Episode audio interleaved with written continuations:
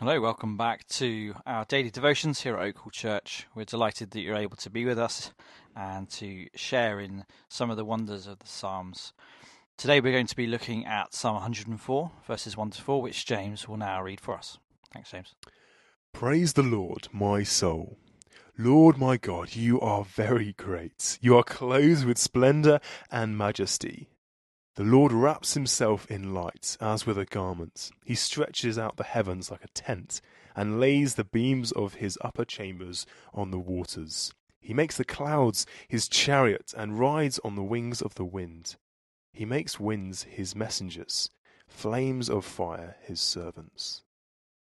Psalm 104 is a meditation on the wonders of creation and the wonderful creator behind it. Unlike in Eastern mysticism, we see here a God who is personal and distinct from his creation, yet who is not in any way remote from it. The imagery of garment, palace, and chariot conveys that nature is filled with God's energy and presence, hence the awe and respect that are due the natural world.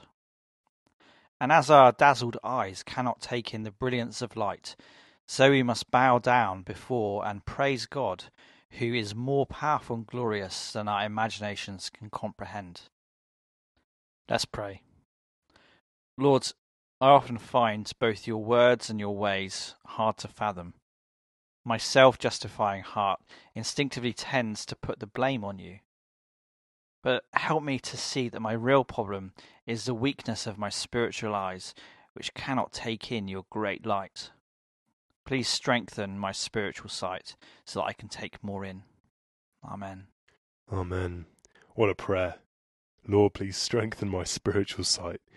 Oh, let that be our heart cry. May that define our lives today, this week, this month, that our spiritual sight may be strengthened. I hope that's been encouragement for you this morning. Uh, please do join us again tomorrow for more of the Psalms.